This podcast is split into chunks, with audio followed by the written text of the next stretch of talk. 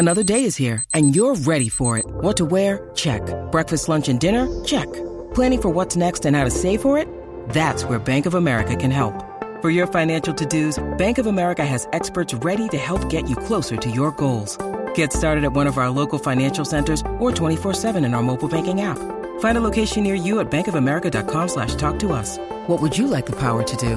Mobile banking requires downloading the app and is only available for select devices. Message and data rates may apply. Bank of America and a member FDIC. Pour yourself a cold one. Let's strike 'em, huh? And listen to Ross Tucker break down the top college prospects on another tasty edition of The College Draft. Yeah, it's Daddy Soda time here on the College Draft Podcast, presented, of course, by DraftKings. I'm Ross Tucker, former NFL offensive lineman, five teams, seven years, now a bunch of podcasts, including this one, which I absolutely love as we continue the series where we are breaking down every draft choice for every team, which also, if we're being honest, is sort of a breakdown of the teams themselves as well from our perspective. You can check me out on social media at Ross Tucker NFL.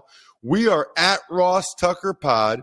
And as a reminder, you can also always check out our other shows.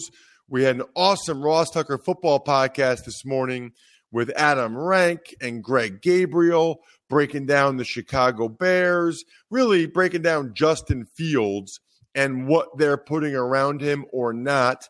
We'll get into the NFC North in a couple weeks here on the College Draft Podcast. Today, it is the AFC South with my guy, Emory Hunt, the man with the plan behind football game plan. Wow, bro, Emory, I just did off. The, I just made that up. Ross got baller. Dude, that could be like that could be like a tag, a, a, a catchphrase for you. The man with the plan behind football game plan. I love it. He's at F, uh, F ball game plan on Twitter, football game plan on YouTube, footballgameplan.com slash 2022 draft guide is where you can still get all of the juicy breakdowns, evaluations, nuggets of all of the guys that your team signed as undrafted free agents, which we will get into today. Today, we are talking AFC South and their draft choices, not just draft choices. We actually talk about undrafted free agents. Emory's the only guy that does that because he knows them all, unlike everybody else. And we'll start, Emory with the Houston Texans. We always go alphabetical order. Houston Texans had a very interesting draft where I think you could argue, even in the first round, Emory, that they took a couple guys higher than I think most people thought they would go. Uh, let's start with Derek Stingley, the defensive back from LSU, who only played 10 games the last couple years, a little bit inconsistent, had some injury issues. They took him as the number one corner off the board at number three. And that's the thing. They took guys higher than expected, but they took two really good football players. Uh, and you talk about Stingley, he was someone to me that just was excellent on tape. Ball skills and instincts. I'm always a big fan of those that that that are, that are able to have that uh, out there in the secondary. And he is one of the best ones in the country in doing so. Dealt with injury, so I feel like that can be uh, explained for what we saw this past season. But don't get me wrong, he is still a top tier cover guy that can mirror and match, that can move across the the secondary in terms of hey, our number one guy, you want to move him in the slot? Okay, Stingley can do that as well. You want to play him on the outside? You do that as well. You want to put him off the line of scrimmage and put him in motion? He can do that as well. So I like his versatility. I think he's going to a great situation in Houston playing for Lovie Smith. So um, I had a, I don't know if you agree or not. I know you were really high on Kaiir Elam from Florida, but I did have a scout tell me that they thought Stingley was the only true shut down corner in this draft, you know, like lockdown, one on one, man to man corner, which I thought was interesting, you know, because up until a day or two before the draft, it felt like it was all about Sauce Gardner. And yet this scout said, I don't know that Sauce has that type of movement ability that Stingley has. And Stingley was my number one field corner. Elam was my number one boundary corner. And I'm looking at my notes here and what I have uh, as far as his, you know, man skills, 95. His excellent all around game for the position. He can play any type of technique you want. Um, patience when he's asked to press. He doesn't eagerly try to shoot his hands. And so for me, I agree a lot of what, what that scout said, and we see it the same way. And his awareness is, is off the charts. And again, when you have the ability to catch the football as equally as the receiver, you're a problem. There were, uh, you know, thoughts throughout the course of the summer leading up to the 2021 season that LSU was going to use him on both sides of the ball. And so that speaks volumes of what he can do as a guy that can, you know, play the ball. When you put that in the secondary, that's what makes you a lockdown corner. It's not your technique. It's not how well you stay in phases. Man, if I throw the ball his way, he got just as good of a chance to catch it as my receiver. I'm not throwing his way. Curious to get your opinion on Kenyon Green. You know, um, I guess I thought he'd end up going in the 20s, Emory. And the thing that's interesting to me about Kenyon Green is – you see Jordan Davis go at 13, you know, the Georgia D lineman of the Eagles. You see Kyle Hamilton at 14. You're talking about guys that you feel like are top 10 type picks. And then at 15, it's Kenyon Green, who you thought was more of a guy in the 20s.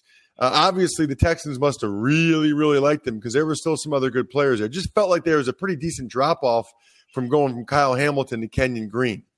And he was my number two guard. Um, and I love the versatility. You know, this is someone that can play guard or tackle equally as effective. Um, very good athlete, plug and play guy. I'm pretty sure he's slated to start up front for them.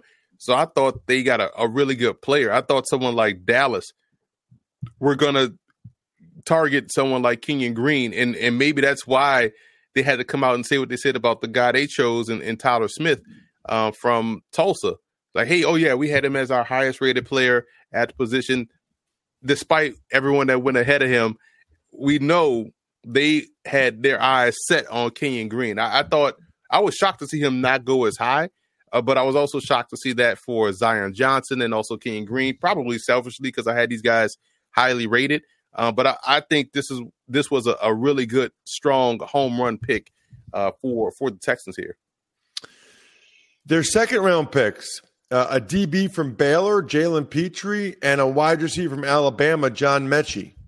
Let me find out the Texans purchase the football game plan 2022 draft guide, right? Jalen Pitre is my number two combo safety. This dude has elite speed.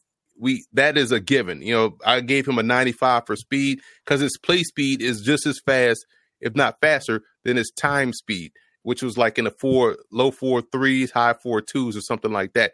So he can eliminate angles. He shrinks space coming downhill. He's a very good tackler uh, in space and in the alley, and he really does a great job in getting from point A to point B. He sees it and goes. He doesn't wait. He's not gonna, you know, pussyfoot around and and you know need to see something else again to confirm. He's trusting what he's seeing and he's going to get it. And I think that type of playmaking ability yields itself to a guy that's going to find his way around the football a lot in the secondary.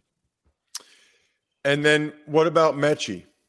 Metchie is if, if, he hadn't gotten hurt, Metchie was someone that you know he, he had really good game. Was also a CFL prospect as as well. So you know I I love those little nuggets. But Metchie was my number five split in.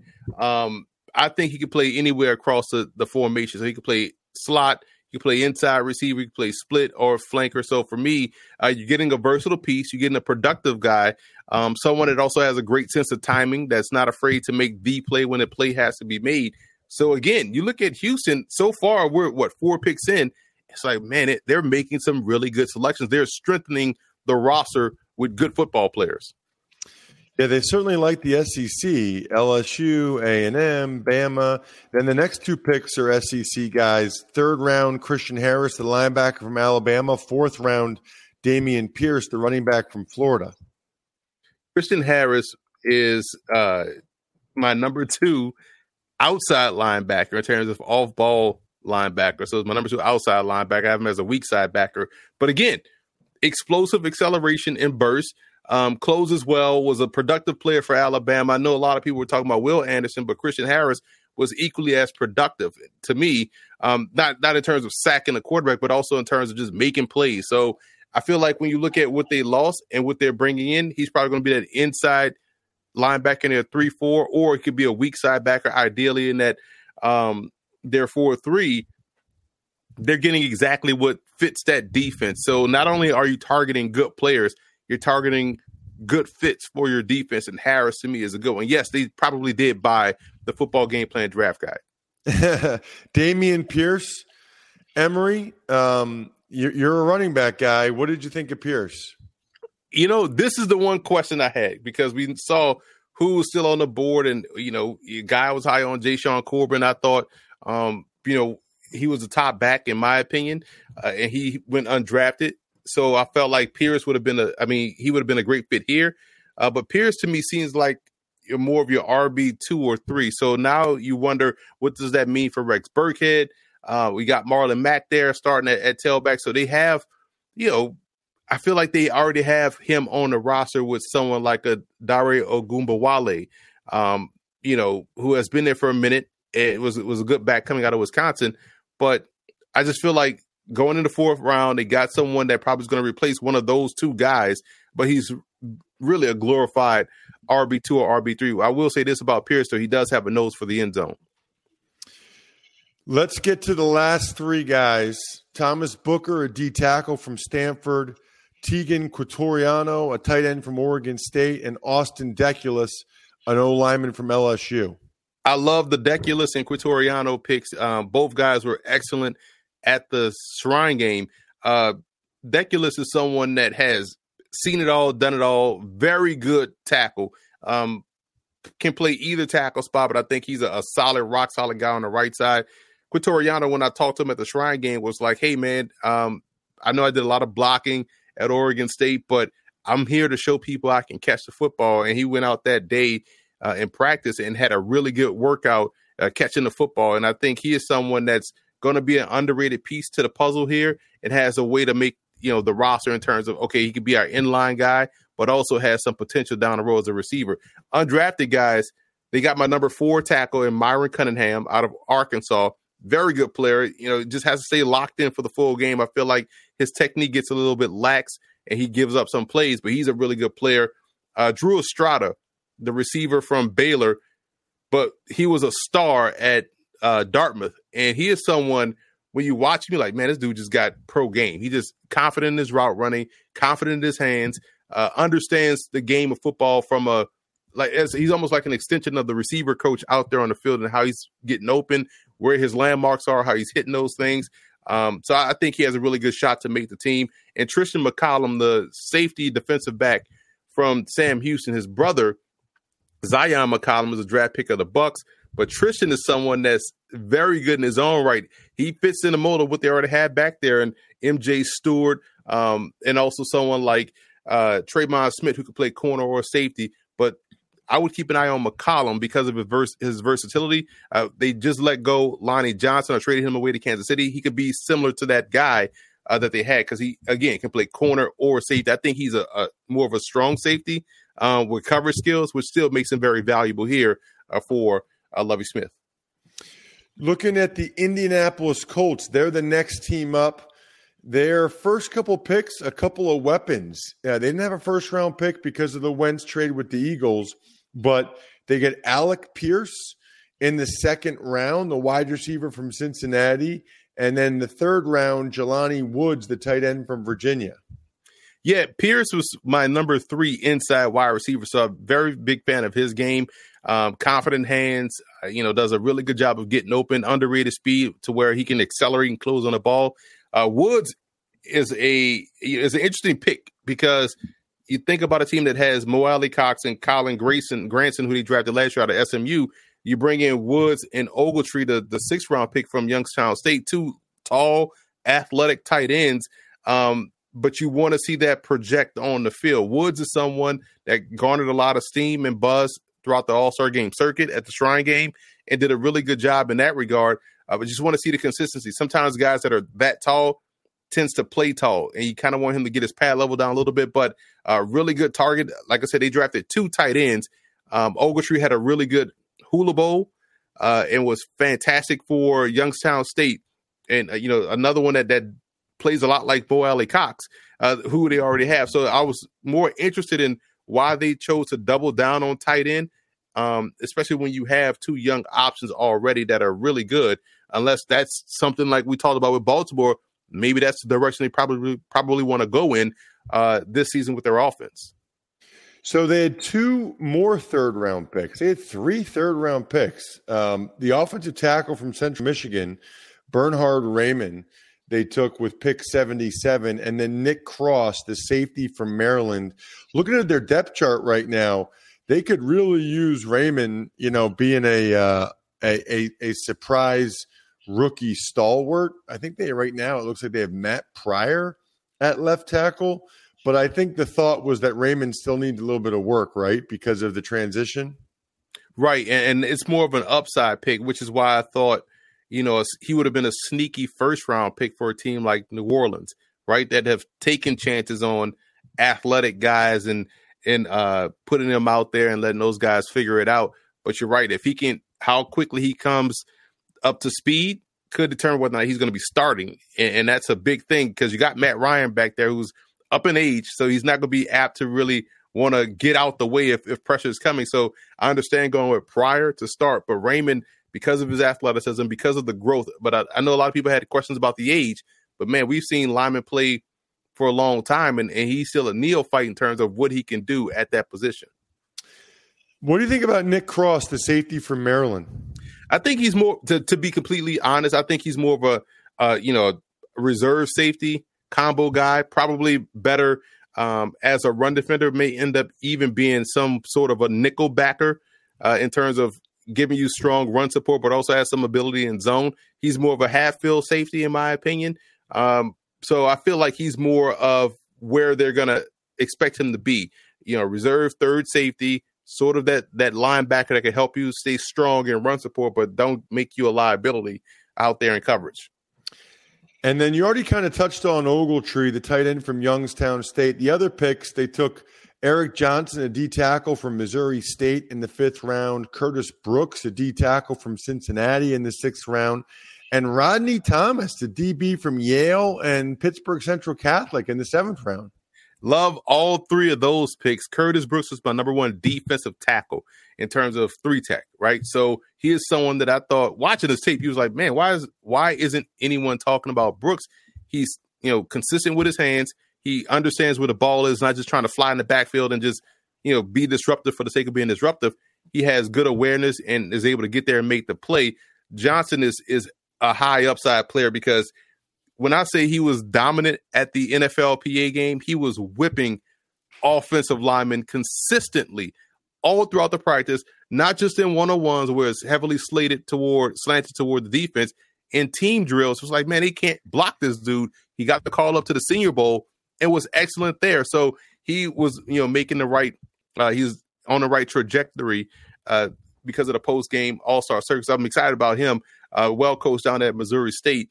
And Rodney Thomas, you know, very good athlete, could be a, a sandbacker, can be a free safety, can be a strong safety. He has good instincts and ball skills. Um, still, you know, growing in the position, but this is something that you see the Colts do. And now, you know, now that he has moved on to the New York Giants, but you know, Mike DeRice, they're they're outstanding scout in Northeast guy that has done a fantastic job acquiring talent and, and, making the case for these guys coming from these underrated programs like Isaiah Rogers.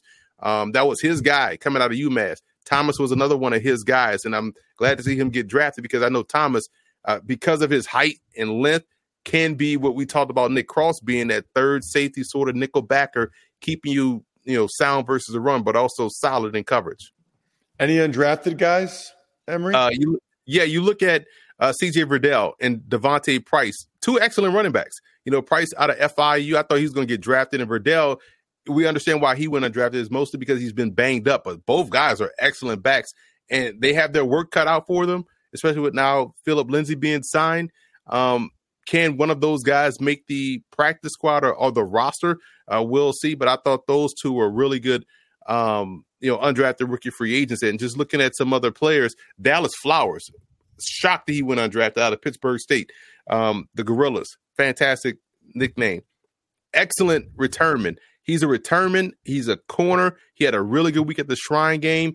Um, and it's some and his age, I, I believe he's going to be 25 years old because he started his career at Grandview, uh, which is an NAIA program, fan, uh, a stout NAIA program, probably the best one out there in in Iowa. Started there and then transferred up to Pittsburg State and was an All American there as well. So I feel like he is someone that uh, gives him a long athletic corner, and he proved at the Shrine game that he could handle the step up in competition.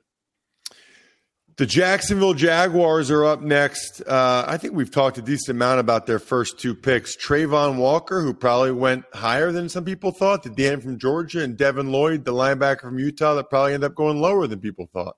They talk about improving their linebacking core because they got those two guys, right? We know Travon Walker, they're going to use him as an outside linebacker, which I guess, okay, you, you know, we'll see. I'll, I'll reserve judgment to see how that's going to work out in terms of – having him do something that you know he didn't particularly do in college. Uh, why not just have him as a defensive end unless you plan to play a four three, but I mean a three four. So we'll see. But talk about improving your second level with Devin Lloyd, you know Travon Walker, and your third round pick Chad Muma, who I really like, long, athletic, and can run. Um, so you got those three guys, and you bring in, uh, you know, uh, the free agent signing Foye Oluokun from Atlanta. Man, you talk about a, a really good linebacking core that goes with Josh Allen, who's more of your rusher. I like what Jacksonville did there. Uh, both Lloyd Walker and Muma, I think, can make significant impacts in year one uh, with Lloyd and Walker slated to start, and Muma is going to see time a lot, I believe. I thought that was interesting as well that they doubled up on linebackers after they had signed Foye Oluokun. Really interesting. All right, what about Fortner, the center from Kentucky in the third round? Solid player, man. they're expecting him to start. They took him in the third round. Um, I'm pulling up my notes here. He was my number nine center, and the big fan of his movement skills. He's capable of, capable of getting out on long pulls and screens with ease. So when you think about the athleticism and you think about Doug Pederson, you think about what he loves to do with the athletic quarterback that he has in Trevor Lawrence, you could see the vision here.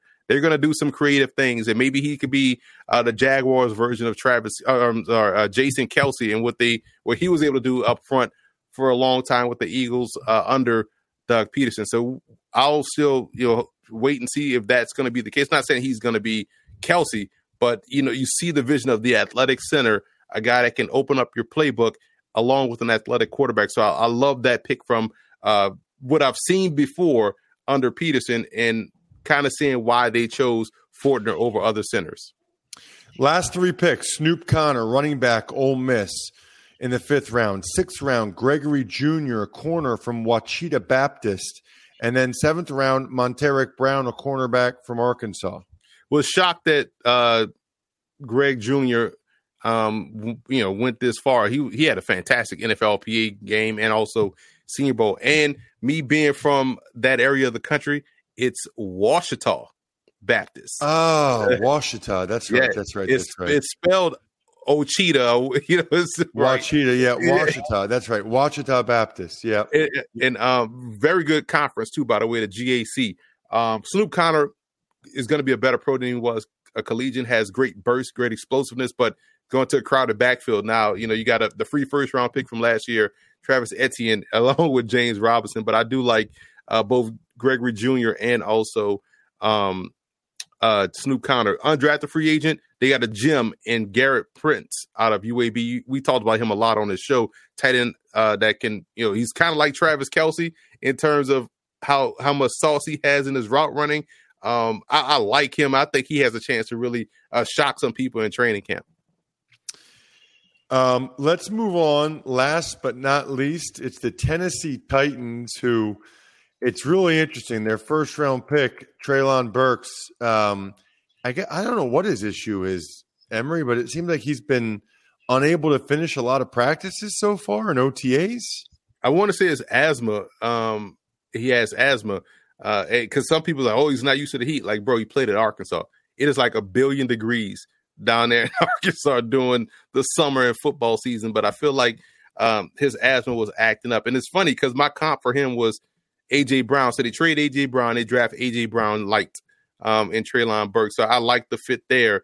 Uh, and and second round pick. We, we talked about him a lot on this show. Roger McCreary out of Auburn covered every big receiver that everyone talked about all draft cycle, and he had them had their worst game against him. Why no one is talking about him as a top tier corner? They got him in the second round. Now I like the little young co- corner combo because uh, he got Farley last year. You hope he can stay healthy. Molden as well last year in the third round, and Kristian Fulton two years ago. Now you have McCreary. So I love what they're they're doing uh, in the secondary with their first two picks.